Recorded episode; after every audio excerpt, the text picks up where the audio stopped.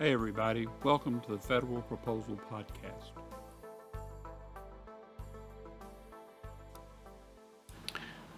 As promised in our first of the month episode, today's discussion will center on the U.S. Army Corps of Engineers acquisition of a job order contract for the Kingdom of Saudi Arabia. This will be an agency specific IDIQ for the architectural and engineering folks, and we expect the solicitation late this calendar year or early next year under NAICS 236220. The acquisition will cover the full range of contract types and is expected to be valued at somewhere near $100 million. It will most likely be a full and open unrestricted acquisition. With the solicitation expected to be released in December of this year, there's not a lot of information available. The contracting office has issued two separate sources sought notices, one in May of 2021 and the other one in June of this year.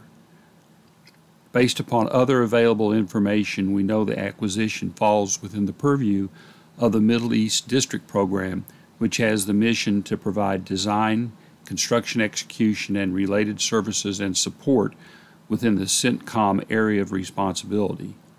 The main goal of this program is to increase regional security and stability for U.S. interests and, when required, to support contingency operations.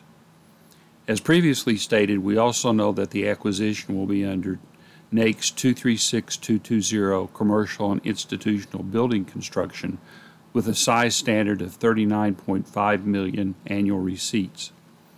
The best way to prepare for this is to watch the various information websites for any draft RFP that may be released and consider your capability to perform design and build for minor OCONUS construction projects. That's it for this edition. Uh, as all before, if you have any questions or comments about the content of our podcast, send an email to ken.blair at fedprops.com.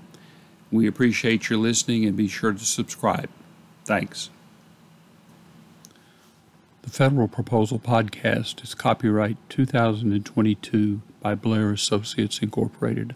All rights reserved.